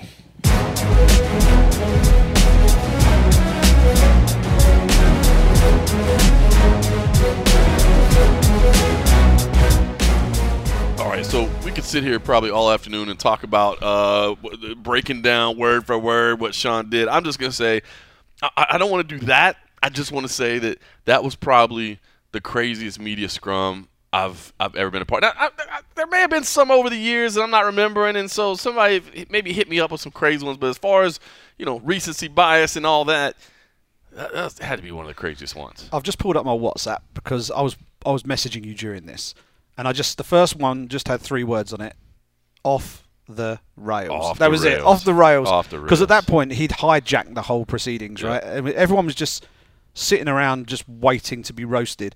Security Steve was standing off to the side doing his best not to piss himself laughing. Security Steve, uh, and, and I'm I'm not going to use his uh, name too much and say too many bad things because I'll end up missing.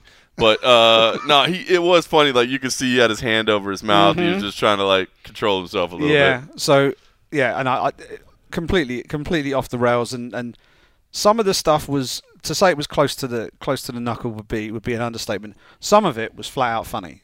Like the stuff where he wasn't he wasn't uh, talking about marginalised communities and things like that, where he got a bit tricky. Some of the other stuff where he was just roasting some of the members of the press, I thought was very good. I do too. And I, I, I and as as a member of the press, I approve of that. Right? I, I think I think you know I think as members of the press, we should be prepared to take a little bit of stick, provided it's allowed to come back in, in kind without without repercussion because they could kick the crap out of us, and I don't particularly want that. I mean, it's funny. We've heard him in the past, but like that was the best session in terms of him just like saying his jokes and have them resonate and be funny. Because he's tried other ones, and it was almost like it was like, "Oh, you're trying so hard, Sean. You're trying so hard." It was like he practiced a routine. It was so good.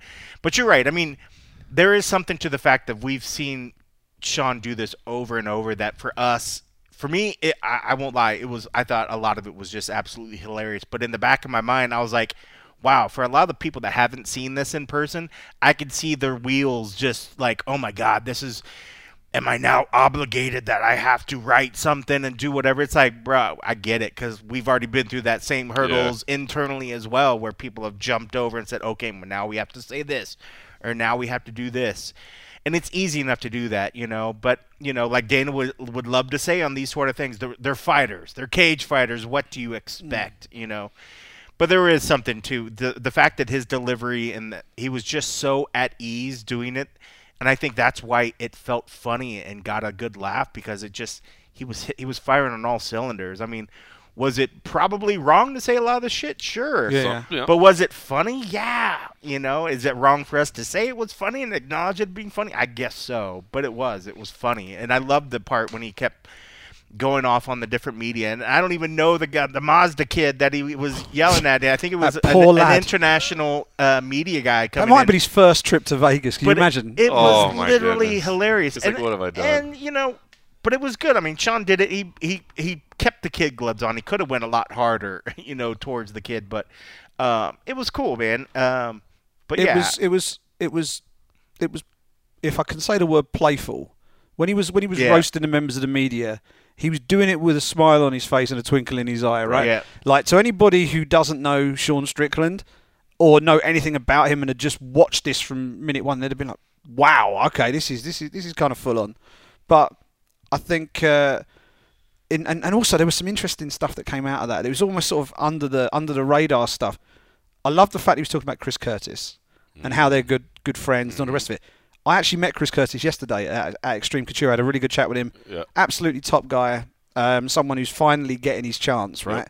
And uh, that was something that I thought that was a lovely little moment that he he spent uh, like a good minute or so. A Lot of respect. Really, just making the point that Curtis was someone who was fighting guys, beating them, and then the guys he was beating were getting called up to the UFC, and he was just giving him some props, which I thought I thought that was great. And Curtis is the sort of guy that anybody who meets and talks to him and watches him fight, they're you know they're a fan of him because he's just one of those kind of fighters. And the other thing that struck me, and that might account for why he was quite as animated as he was, he was. I think I think the amount of people in the room may have made him a little bit nervous Mm. and I think he might have been uh, compensating for a little bit of nerves. Definitely first time walking into that. walking Yeah. into a room with uh, about hundred media members in it, Yeah. in a much bigger setting than he's ever dealt with before. Bear in mind, we've had the pandemic era where you've had probably three or four outlets tops. His last media day there Right. in the Apex. There was probably four or five. Yeah. Right, Probably he wa- four or five of us. He walks out through a curtain and there's a hundred people sitting there and Yeah. about about a dozen cameras pointing in his face. That was very cool. For, That Right. was very cool for the fighters because they haven't had that in a long time. You know, with, through no fault of us, we show up. We're Yeah. there, but I mean, it's just unfortunate for some cards people don't. Today, for that, just for that point, was probably one of the coolest things to see fighters actually come out and be Yeah. like, "Wow, this is like a proper media mm. day. Like this is awesome." You know, like. I wish more were like that. Even when we're at downtown or even at the T-Mobile, you can't quite get the gist because the media is all separated. Mm-hmm. You have the people in the front, and then you got us in the way, way back riser. So in that sense, it was very impressive. And for the fighters, that probably was probably one of the first events where they felt like they were in a big show. How it used to be. Yeah, this is how it used to be. Like it's firing. Like it was really, really cool. You know. So I certainly didn't feel any nerves, uh, for, at least from him. If anything, he No. rose to the, the occasion. Yeah, You but know. he sort of mentioned a couple of times that he's he was like, you know, I've, I haven't really got loads of friends. I'm, I'm not I'm not much of a socializer. Blah blah blah. He's like, you're all my friends now. Yeah. and all this sort of stuff. And I he's just a gym rat. He is I a just- total gym rat. I just thought I just thought there might have been a little bit in there of, of him trying to adjust to his surroundings a little bit and Yeah. deciding, sod it, I'm just gonna have fun with these people. They're all here. Let's see what let's let's just let's just let's just sort of yeah. you know tear one off and see see where we go with this. And uh, you know there were a few moments that, that had you sort of wincing. Going, Yeah, yeah. There were a you- couple things I wish you would have taken back. You don't want to be saying some of that stuff, but some of the other stuff was absolute absolute gold. And if we can keep that, the trouble is you can't because of the way his personality is. I don't think you can have one without the other. Nah. Yeah. Um, and to for for a mainstream a sport that is now mainstream, that's a tough sell. Yeah. Um, and uh, he said it himself. He thinks they've brought in Alex Pereira to beat him. Um, to and that they haven't given him someone who can wrestle or someone who's known to wrestle. I think, as you said at the press thing, I think we might see a bit of wrestling out of him. So, but it's an, it's an interesting matchup, and but that that, that media day was a, a unique experience. All right, like so that. that's what. So you touched on. I want to get into the fight aspect of this because it is interesting. Like I will say this, I think this was perfect matchmaking, right? Because I am of the opinion with Alex Pereira that look, he's going to lose some fights. There are some terrible matchups for him in this division, but we all know why he was brought in because of his history with Israel Adesanya, and and the UFC I think has done a good job of managing him to this position. And look, they're giving. Uh, I mean, does does Alex deserve this fight? No, he doesn't deserve this fight.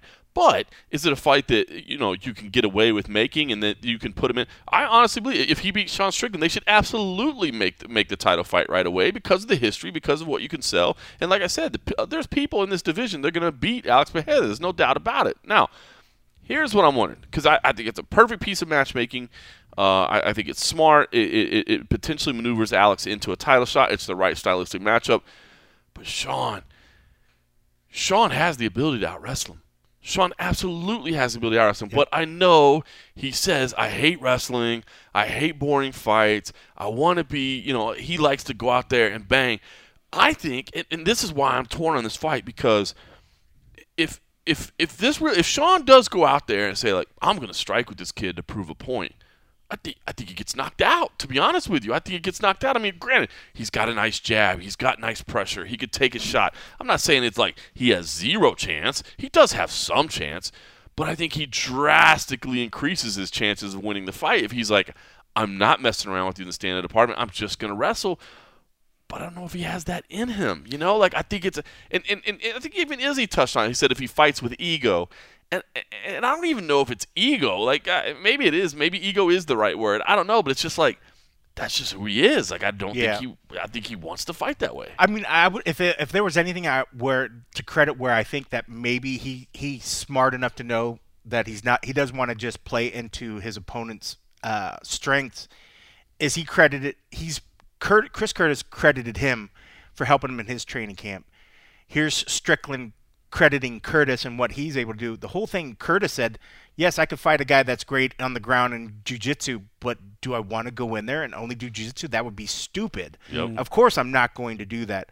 So I guarantee the whole mantra of that camp and everybody that was training with him was like don't play to your opponent's strengths. Yep. You know, play to his weaknesses and I guarantee Sean's smart enough to know that okay, here's a guy that's a great kickboxer, you know, world champion, all this other stuff. Don't make it a striking match. You know, play to what weaknesses that he's shown. And I know we want. I know we all love stand-up battles and wars, but Yeah. I loved. You know, I loved Chris Curtis being like, "Am I going to grapple with Rodolfo Vieira? Hell no! Yeah, like, like, that would be stupid. dumb. Like I honestly wish Sean would have come in there today and be like, "Can I outstrike this guy? No, I don't fight in glory, but Yeah. can I beat him in a mixed martial arts fight? Damn sure I, I, can. Like, But and he better yeah. be ready for that. But he, he he didn't leave it at that either. He said there is not a fighter in glory in any weight class that he can't hang with in stand up in the stand up fight. And he made a big point of it. I know. Now, That could be gamesmanship. Now, this this might be the absolute perfect perfect lead up to a fight where he's leading everybody to think he's going to do what he always does. Yep. He's going to go in there. He's going to work behind his jab. He's going to look to effectively point fight him, and and just outpoint him over three rounds. But what we might see, and what if he if he wants to really have the best chance of winning, and to drop the name of another another UFC fighter who is not prone, uh, sorry, who isn't shy of a controversial opinion or two, he needs to go full Colby Covington in his approach in terms of the fight itself. Throw punches to uh, you know get the opening, get inside. Yep. then get inside and then get a takedown. And because if you stand on the outside with with Alex Pereira, who he's a big lad as well, He's got an 80 inch 80 inch reach. He's a big unit for a middleweight, He's got a four, right? So four inch reach uh, advantage if, Mhm. if these stats are correct. Strickland's got a 76. yeah, Four inches is big. well, it's even bigger. I say that I looked immediately Mark at. Morgan. Four inches is a good day if I'm lucky. but it's it's but the the other thing is standing in front of him is it's the kicks. Four inches wide. I'm just four inches wide. Two inches in length. I'm like a crumpet. Wide and thin. And you spread butter on it, yeah. That's what Oh, I did bring those in. Never mind. um, Oh, we're more off the rails than Sean Strickland at Oh this dear. point. No, trying to drag it back. Alex Pereira's kicks uh, uh, are a factor in, in this fight. You know, I mean, he, yeah, he's got the reach advantage in in in the, in the punches, but I think the kicks are going to be even more of a thing. And I think I think uh, Strickland may find find himself in trouble. You know, we talked about low kicks with Izzy. Uh, Alex Pereira's low kicks are going to be absolutely savage. He's a Um, hulk of a dude, man. He's a monster. He he's a monster. Literally looks like easily a light heavyweight. You know, Mm-hmm. I mean, and, and bigger. He is. He's just a beast of a dude, man. He's going to be a problem for anybody. And, and the fact that it, God bless Izzy's just like, oh, I'll make him look even worse now. I'm just like, dude, you both look like young kids when you guys fought before. They both look like men now, Mm. but Alex looks like a man's man. That dude's a fucking. I turned to man. Abby at media day, and uh, Alex Pereira's on the stage. I just turned to Abby, nudged him, and went, "He looks like a killer, doesn't he? he He's look, a he looks dude. like a killer. Like, and, it's in and- it's in the eyes. Both of them had the know? eyes. There's something in their eyes you could tell when they're just like Mhm. that dude's seeing shit and like you don't want to get on the wrong side of him. But Alex, I mean, he he really has it, man. He's he is a killer. Oh, yeah, and I think if look, if Alex wins this fight, you book the title fight right away. Yeah, you do. it. The history's there, Yeah. the story's there, it'll sell. And like I said, Alex is going to lose some fights, man. There's some matchups that don't make sense to him. But you got book the title. the one thing that we need to not lose sight of is the experience gap is absolutely it's it's, Massive. it's not a gap it's a Yeah. chasm right it's massive right Like Between Sean- these two, between Strickland Sean, and yeah, Sean correct. Strickland has has a, a, a very very extensive career he's fought all different types of opponents and he's found a way to beat most of them right his form is excellent and you, you're talking about Alex Pereira who he's only had a handful of fights this is by a distance by a distance the best fighter he's ever faced in MMA and this is an enormous jump for him. And let's not let's not underestimate. You know, we're talking about the fact that this is this is a big stage. We're going to have a sold out crowd hopefully at the weekend. We had a big media day. Like the scale of everything is big. And Alex Pereira's coming into this. Yeah, he's the betting favourite, which I find interesting. Um, Barely though, it's barely. It's, And- it's almost a but- coin flip. But it isn't just it? goes It's almost to a show coin flip. He started as the dog, and he got bet down Yeah. to the favorite, slight favorite, almost a coin flip. Yeah. But that just goes to show you that I think people People are buying into the whole Izzy Yeah. thing. Yeah, they, but, put, hi- they maybe didn't the know thing. this the real story about it. Now, as they're finding out, they're like, "Whoa, this is the guy that beat Izzy." Mm. Oh, okay. This is the thing. Is this if this is a striking matchup? Alex Pereira is the favourite, right? If this is a proper mixed martial arts fight, and that means Sean Strickland fights mixed martial arts, not just striking. Right. That's the thing. We mentioned it earlier with Volkanovski. I think he's a better mixed martial artist than than Max Holloway.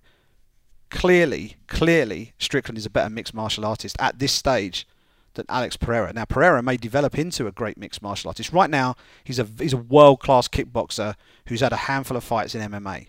He's still got the training wheels on in terms of MMA, right? He's in there with a with a, a seasoned veteran of the game. And if Strickland fights with his head, he wins this fight. I agree. You know, But I don't know if It's gonna be will. gnarly. But I don't know if he will. if I was a betting man, I would, I would, I would avoid this fight like the plague. The odds. Yeah. the odds aren't attractive enough on either side to I take agree. a Don't punt. put this so shit in I your would, I would. I would, I would This back will away. bust your parlay. This yeah, will bust yeah, your yeah, parlay.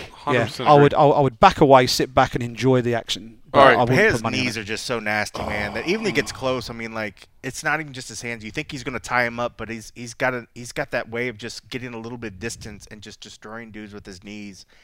It's Strickland's got a tough fight, man. This is this is a, this is a tough one for him. He's got to get him to the ground. He can't even get into the clinch in this because in the clinch he's he's da- he's in danger. He has to get him to the ground. I'm gonna go ahead and uh, knock on wood right now, but Robbie Lawler, Bryan Barberena can't suck, right? There's just there's just no way that fight doesn't No. suck, right? It's No. gonna be a fun fight. Bryan Barberena looked like a kid on Christmas Eve in the media day today. He just looked like all his Christmases had come at once. Like he had a great fight with Matt Brown last time. I know he got booed to the rafters because it was in Columbus, Ohio, and it was it was a That's great a great city. It was a great fight. it was a great city. OH H Kenny. I There you go. Um, but uh, yeah, and now now he's got he's got Robbie Lawler. He's on some sort of legends tour now. Um, but Robbie Lawler, the last time I watched Robbie Lawler at International Fight Week, uh, he was fighting Rory MacDonald in the co-main event of UFC Oh, my 189 in one of the all-time great title All-time fights. All-time great title fights, and it's in the Hall of Fame, right? So, you know, but Robbie Lawler has has uh, has been through a lot of wars. Now, this is not peak Robbie Lawler we're talking about. And Bryan Barberena is the welterweight division's answer to the Energizer Bunny, right? He just keeps on, he just keeps on ploughing forward. He doesn't mind getting clipped here and there. He even said it. He said, "I fully expect to be getting punched in the face. I expect to get hit as hard as Robbie Lawler can hit me, Yep. and I'm looking forward to it, or something like that. You know, to words to that effect. You know, he's he's he's embracing the violence that is about to ensue, and this fight, as you said, it can't suck. Can't it can't suck, and you know, only I think only an absolute thriller in one of the title fights will prevent that fight from being a fight of the night candidate, unless Bryan Barberena does something and breaks Robbie Lawler early, or Robbie Lawler just finds a punch from ten years ago and lands it clean. Um, you know, Lawler is a legend of this game, and in some ways, I would I would have been happier if he'd have retired earlier because he's just an all-time great. And then when when he got to win the belt, it was such a great moment because it felt like his chance had already gone, and that maybe he wouldn't get his chance. He got his chance. He became champion. He had that little run. He had that moment at the MGM Grand against against um, Roy MacDonald. The end of the fourth round. That that little moment where Epic they just stared at each Epic other. moment. Just just you know, he's going down in history as one of the all-time greats. He he transitioned from the early Zuffa years to the modern day Endeavour era of the UFC, and now he's giving back through Sanford MMA, helping a whole new generation of welterweights come through. Um, this is going to be a tough fight for him, I think. Barberena is just he doesn't know when to stop. I'm not gonna lie, since we are since it is a UFC Hall of Fame induction weekend, Mhm. I don't always remember the rules exactly of what qualifies as pi- but does he qualify as technically he could be in the pioneer wing but he's going to be like a modern era guy like that's i mean he won the title in the modern era so like technically he could go in as a pi- i mean he's obviously a future UFC Hall of Famer he's been a uh, a favorite of the organization for a long time. Dana White has clearly, you know, uh, talked about his affinity for Robbie Lawler. The dude has delivered epic classics, you know, from from from day one. Does He- he qualify as a pioneer? He's got to. I've just pulled up his record. His debut in the UFC was against Aaron Riley, unanimous decision win at UFC 37, May the 10th. Listen to the year, 2002. Yeah. 20 years ago. More than 20 years he's had. I mean, now, granted, I mean, wasn't Sa- Sakuraba was brought in as a pioneer, right? And he never even fought in the UFC, right? Or did he get in there eventually, or was it? No, was- no, no. But he's but but he was in the pioneer. yeah, yeah, yeah. But because there's the a same there- sort there's an actual range. yeah he does he he qualifies because it's before it's before the advent of the unified rules. So Mhm. um oh no that was 2000. So he he did, Just he did after. 2002.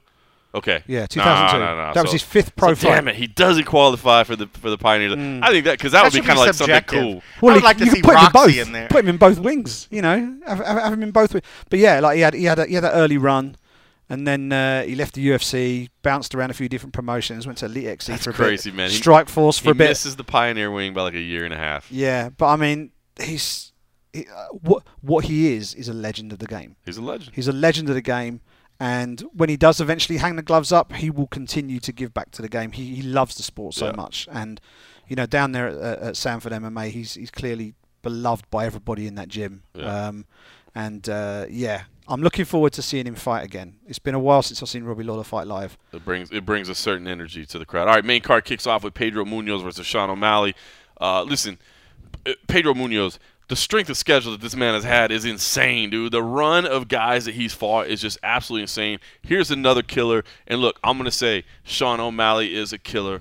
Um, I know a lot of people may look at him and say, uh, still a little bit untested. This is his first test. I get that, and that's fair to say. I, but we're talking about talent what you see, you know, he, has he proven it? And that's one of the things, you know, sometimes people, you, you talk about rankings and where people belong and stuff like that. To me, rankings are a list of accomplishment, not in a list of like where you anticipate them to be or where you peg their talent to be. So I like, you know, Sean O'Malley's kind of slow rise, but I do believe his talent is elite level. Now, this will be an opportunity for him to prove it. Um, I guess the, one thing I want to ask you guys about this, and, and, and look, it's really easy to write off Pedro Munhoz. That would be dumb. He's fought the best in the world, and he's and he's pushed them to the end. Um, but Sean O'Malley, I do believe, is the real deal, and I think it's easy to be like, ah, Sean O'Malley, he's a hype train, he's this. I don't believe that to be the case. So I think if you're writing off either person, you're making a mistake. These are both two very talented individuals. They're meeting at a good time. Now, here's what I wanted to ask you guys: Does Sean O'Malley seem today? A little more mature. I, I, uh, uh, uh, I, I loved. I mean, Minus the two watches that didn't work on. That was that was hilarious. I That was- love that. They were super fancy. By the so I'm way, he did seem incredibly annoyed that he was being asked about it. Because it's so ridiculous. Like they're super expensive watches, and you can't take the time to fucking program them. Like, bro. Well, he does not wear them to tell time. Conor McGregor did that. I mean, come on. I know. You know? down. But that's what I think. Then you just feel like he's just borrowing somebody else's stick. No, but he took Conor McGregor had one watch that he didn't use to tell time. I got two watches I don't use to tell time. How about that, And son? here's here's the other thing, just Kenny. looks even more stickier. It's just he will have on. he will assuming those those watches are showing different times. He will have the correct time four times today. Look at that. Right. Look at that. There you go. It's so bad. All right, but listen, but I oh, look, I get it. I mean, there's look, he's over the top in terms of his presentation, his style. He's not going to be everybody's cup of tea. Um, Would but you ever wear a watch that didn't have the right fucking time? I don't wear a watch. Period, man. I don't like having things on my wrist. Who does that? man? I, the- the- I mean, guys that are wearing very expensive watches. So then you, you just take it off after you leave media day. You're just like, all right, cool, media day done. Let me put maybe, this watch. Maybe back he got paid to wear that watch, man. You know what I'm saying? You never know. Maybe. He's like, hold on, they're gonna pay me. They're gonna pay me how much to wear a watch? What if I wear two of them? You know what You I'm would think they saying? want it to be working at peak, the right operations. See, you're looking at this all wrong. You don't know. You're not on this level. I guess not. But I- I'm not a fashionable man. I like my watches to be the right time. I'm wearing a fucking Fitbit. All but right, it's so- goddamn right time though. So other than the watch is not telling the right time, I get it. Look, his his his presentation, the way he dresses, you know, the the hair, all that. Like I get it. Like some people are always going to call him a clown. They're going to say whatever. But I mean, we have definitely seen this kid, dude. It's so funny, man. Watching the other day, I think it was maybe it was a countdown or whatever, and they were showing uh like his contender series fight, and it's like I haven't seen it in a while, man. Like you're like, that's the same dude. Like I un- like, unrecognizable, kind of forgot like what a what a baby he was He's when he came in front here, man. that's for so, sure. So you know, uh, listen, and, and he's always been about marketing. He's always been more about you know not just fighting, but the whole brand presentation and all that. And I get it. Like he caught, you know, he caught a lot of flack when he when he came out with the whole thing of like I'm not going to fight top ten guys until I have a top ten contract. By the way, that's just smart business. That's you know what I mean? yeah. Like, it, but he caught shit for it and all that. So I understand all the criticism, all the doubters, all that. But I don't know. Now that he's in the rankings, now that he's fighting a top ten guy. I don't know. To me, he struck me as a little bit more mature today, a little bit more ready, a little bit more like, okay, let's go. I mean, a he talked about you know he he he, he big upped Pedro right, which a lot of times he's just been like this dude sucks, this dude's da da da. I'm gonna embarrass him. No, he's like, bro, I beat this guy. It means something. He's tough as hell. Da da da da. He big up the UFC in terms of, hey man, I know how you make money. I help them make money. I make more money, and that's the truth. You know, we're he said it. We're partners. The same thing that Dane always says. These are our partners. You know what I mean? Like he's getting it. He's understanding it, and um, I don't know, man. And and, and and I even asked him. I said, look, you know, you win this, like you slow played, but now do you accelerate things a little bit? And he, he didn't say he, didn't commit one way or the other, but he's like, you don't understand, like things can happen fast. I don't know, man. I, I honestly, I, I feel like this guy has slow played himself into this position and has an opportunity to break out. But I'm I'm not automatically just circling him on the on the on the bout sheet against Pedro Munhoz. Pedro Munhoz is tough. This is a tough test. But I, I feel like Sean is, is ready to, to, to really break out. I know I know he's already popular. I know he's already a star in terms of metrics and things like that. But in terms of like really being a guy, I think he's ready. He's 27 years old now. Like he's not he's not a kid anymore. It's like a Cormier line. Just being a guy because Cormier's like, that's my guy. That- he's a guy. He's a guy. He's not. Yeah, he's, he's he's not he's not a kid anymore, right? He's had he knows he knows the UFC ropes. Oh, O'Malley so is a to speak. guy. He's a right? guy. Yeah. he's just a guy that does this. Yeah. Yeah. But yeah, he's he's in he's in with he's in a good spot now. I think if he gets a, a good win over, see, Pedro Munhoz has never been knocked out I know. ever, I know. right? And he's been in there with some killers. He's never been knocked out. So if O'Malley goes in there and somehow manages to knock him out or TKO him, then that's a statement. That's a statement. And um, It's been happening more often. Did we just see that last week? Didn't somebody just get knocked out or finished that had never been finished before? Now you're gonna test my memory. I know. I'm like, what? What happened last week? I focus on one week at a time. Yeah. That's all my little pea Well, I feel like we just handle. saw I know, I know, lost. I know. Glover Teixeira got submitted for the first time by a guy who was submitting someone for the first time when he lost to Jiri Prochazka. I I know- I know- I know that happening. happened. It's happening more and more these days. Uh, was it? Oh no, it wasn't Mi- Magny getting submitted for the first time, was it? Mm. I feel like it's happening more and more. Like Mm. these these guys that have been like peop people for so long been like, oh, this guy's never done this. His toughness, that shit's kind of just the guys. Maybe just compa- competition's happening so much, and maybe there's just always that first. But I feel like we've been having a lot of firsts like that lately, where guys that have been their chins have always been there for them. The chin didn't show up finally, or a Yeah. guy that's never been able to get submitted somehow gives his back up. You know. An I mean, you never know, but Pedro, I mean, Pedro's tough. Pedro's tough. I mean, like it's, I don't know, man. I I feel like if there's going to be something where he has a better chance of and I could be completely wrong. I have a feel like he has a better chance of submitting Pedro than knocking him out because Pedro's chin is very very tough, but uh, O'Malley's jiu-jitsu and ground game is just absolutely sick. But what you got to bear in mind is Pedro Munhoz is also a BJJ mm-hmm. black belt. He just doesn't Yeah, use it. Yeah, right? True. ju- just maybe we maybe we forget he has it. But He just doesn't use it. O'Malley's just fucking sick, man. Yeah. He's his his jiu-jitsu's sick, man. He's Well, I say he doesn't use it. He's got more wins by sub than by knockout, which is slightly surprising. I'm just looking at his record now. Yeah. But, but you yeah, think I of mean, this guy that wants to stand first, You first do, and then he hurts you and then jumps on the guillotine. it seems Yeah. like that seems Yeah, to be how it goes. But I mean, like to take a look at Pedro Munhoz's record, right? Like only a fool would would write this man off, right? Yeah, he's on paper. If you just write the stats down, if you're doing like commentators' notes, right, like crib, like Cliff's notes or something, you'd have lost four of his last five, right? Yeah, he lost to Dominick Cruz, former world champion, Jose Aldo, legend, former world champion, Frankie Edgar, oh, former world champion in a weight class above, Aljamain Sterling, current world champion, right? So insane. He's not losing. He's not losing to scrubs, right? Yep. And all of those losses were by decision.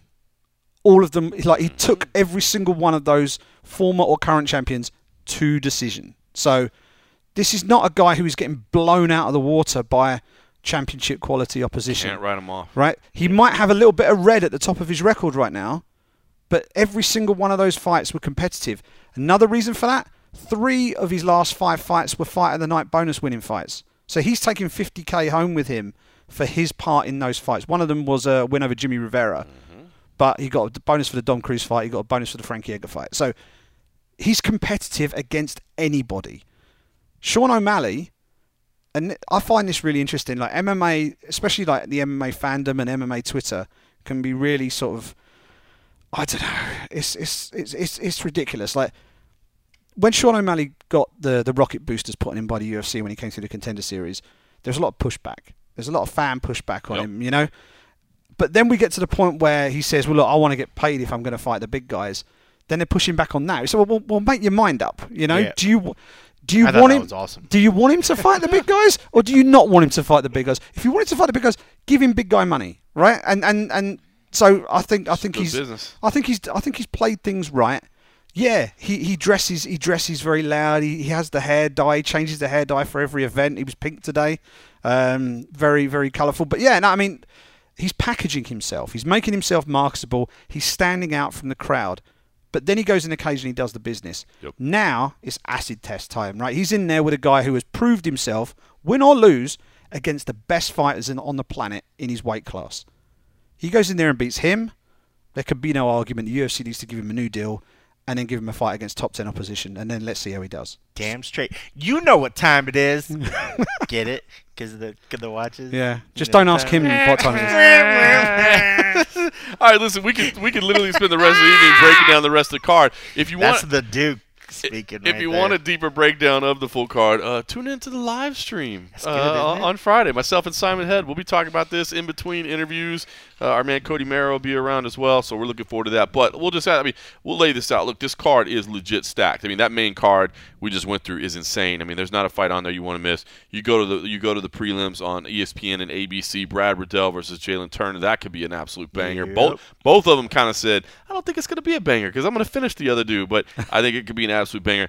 The legends, Donald Cerrone and Jim Miller. I mean, come on, fighting for the all-time UFC wins record as well. I mean, that's perfect. that's cool. Like, Look, I'll be honest with you.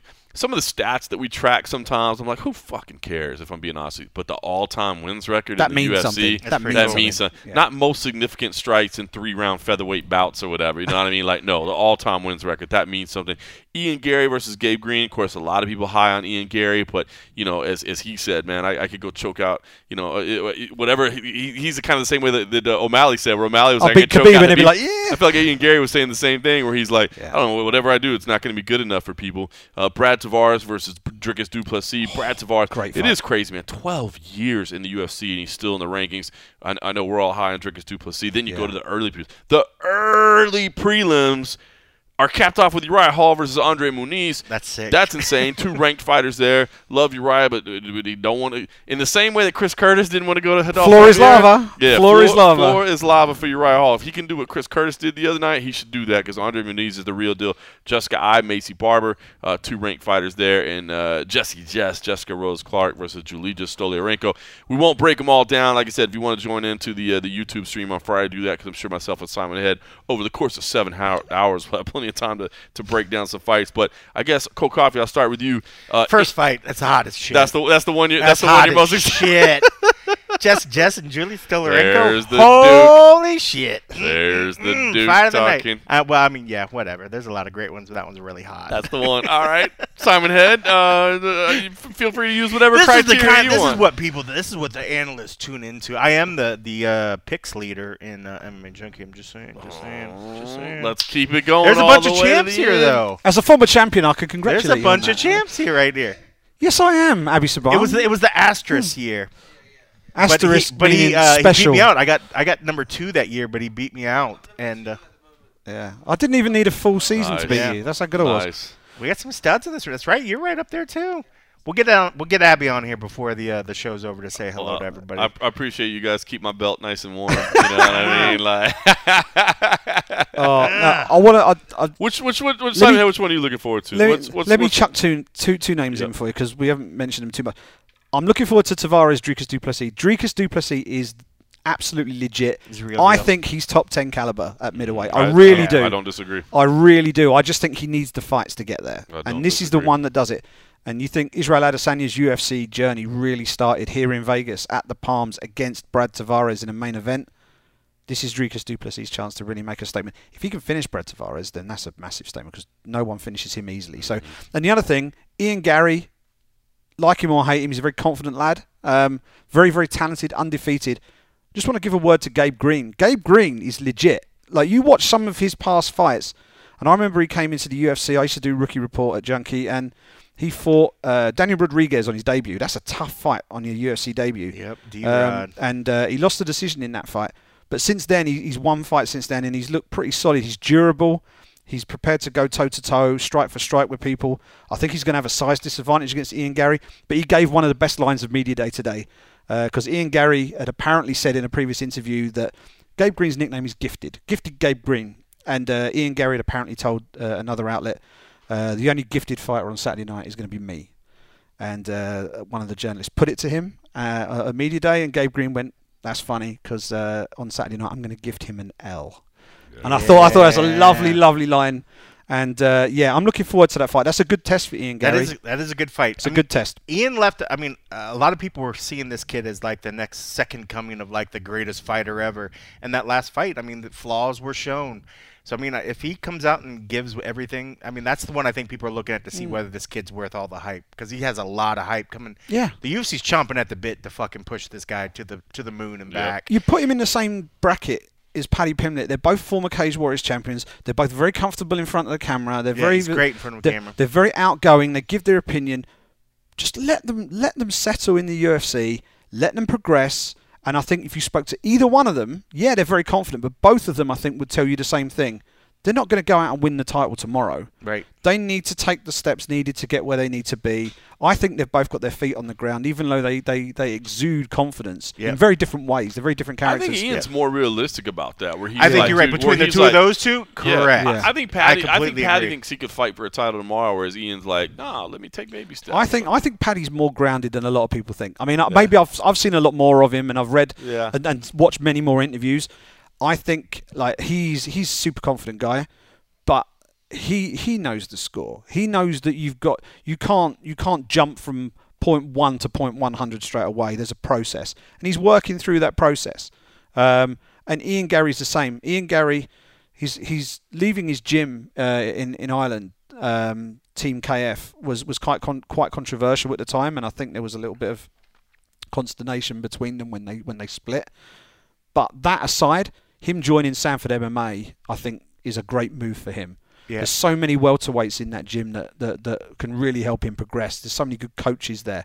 And um, yeah, I'm looking forward to seeing how he does. He's not going to be world champion tomorrow, and I know a lot of people will be turned off by the, the, the, the overt confidence, but just judge him by his performances in the cage and realize that he's only a couple of fights into his UFC career and just see how he goes. And and I mean, and the UFC loves that market. They love the Dublin market. They love the Irish. They love everything Europe that's over there. I mean, and these and like you brought up Paddy. I mean, like these are two guys that that whole market can rally around. I mean, the UFC will never get away from that market, and they have to constantly look at stars. They can only go to D- Conor for so long before bef- before finding new stars, and these guys are the new the new breed. Yeah. um, that they I've got need to to kind of lean on. Paddy, Paddy's not Irish though.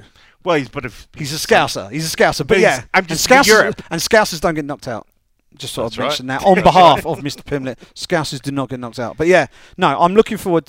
This fight card is just top to bottom, That's stacked. It's It is insane. absolutely stacked. So many good fights. Um, you know, we've seen in the past. I think I think Dana did it at the London event where he just dished out bonuses like Oprah. Um, been doing that a and lot he, lately. He did it. He did it. I think a week or so ago as well. Everyone who got a finish got a bonus.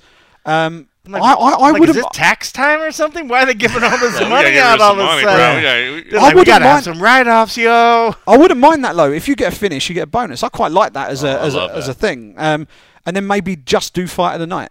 Just to have one fight of the night bonus and give bonuses to bonuses to finishes. I I, I. I think that would be great. I think they've got the I think they've got the bandwidth to do that. I mean, they certainly have the Um, money yeah, that they could do yeah. it. But I think I, I think we're going to see. This is a spectacular card. I I'm really looking forward to this. It's going to be a belter. I love it. All right, well, make sure uh, everybody, if you uh, want to hear the and a half wrap up edition, you head on over to Patreon.com/slash The MMA Road so you can support us for as little as three dollars a month. We, myself and Cold Coffee, would certainly appreciate it. If nothing else, make sure you uh, wherever you're listening, you, you log in, you rate us, review us, leave us a little feedback. We appreciate that, and uh, look out for the live feed this week over on uh, That other site. the MMA Underground YouTube page. Myself, Simon Head, Cody Merrill, we're putting it all together. Looking forward to it. It's going to be big. There's the Hall of Fame induction tomorrow night. There's going to be the UFC X on Friday and Saturday. There's UFC 276. So I'm- much. It's so much to do. And the UFC 278 presser is going on. A lot going on. So much. Tune in to MMA Junkie. I mean, you could, but why would you Yeah. really? In the meantime, thanks for listening. We'll be right back.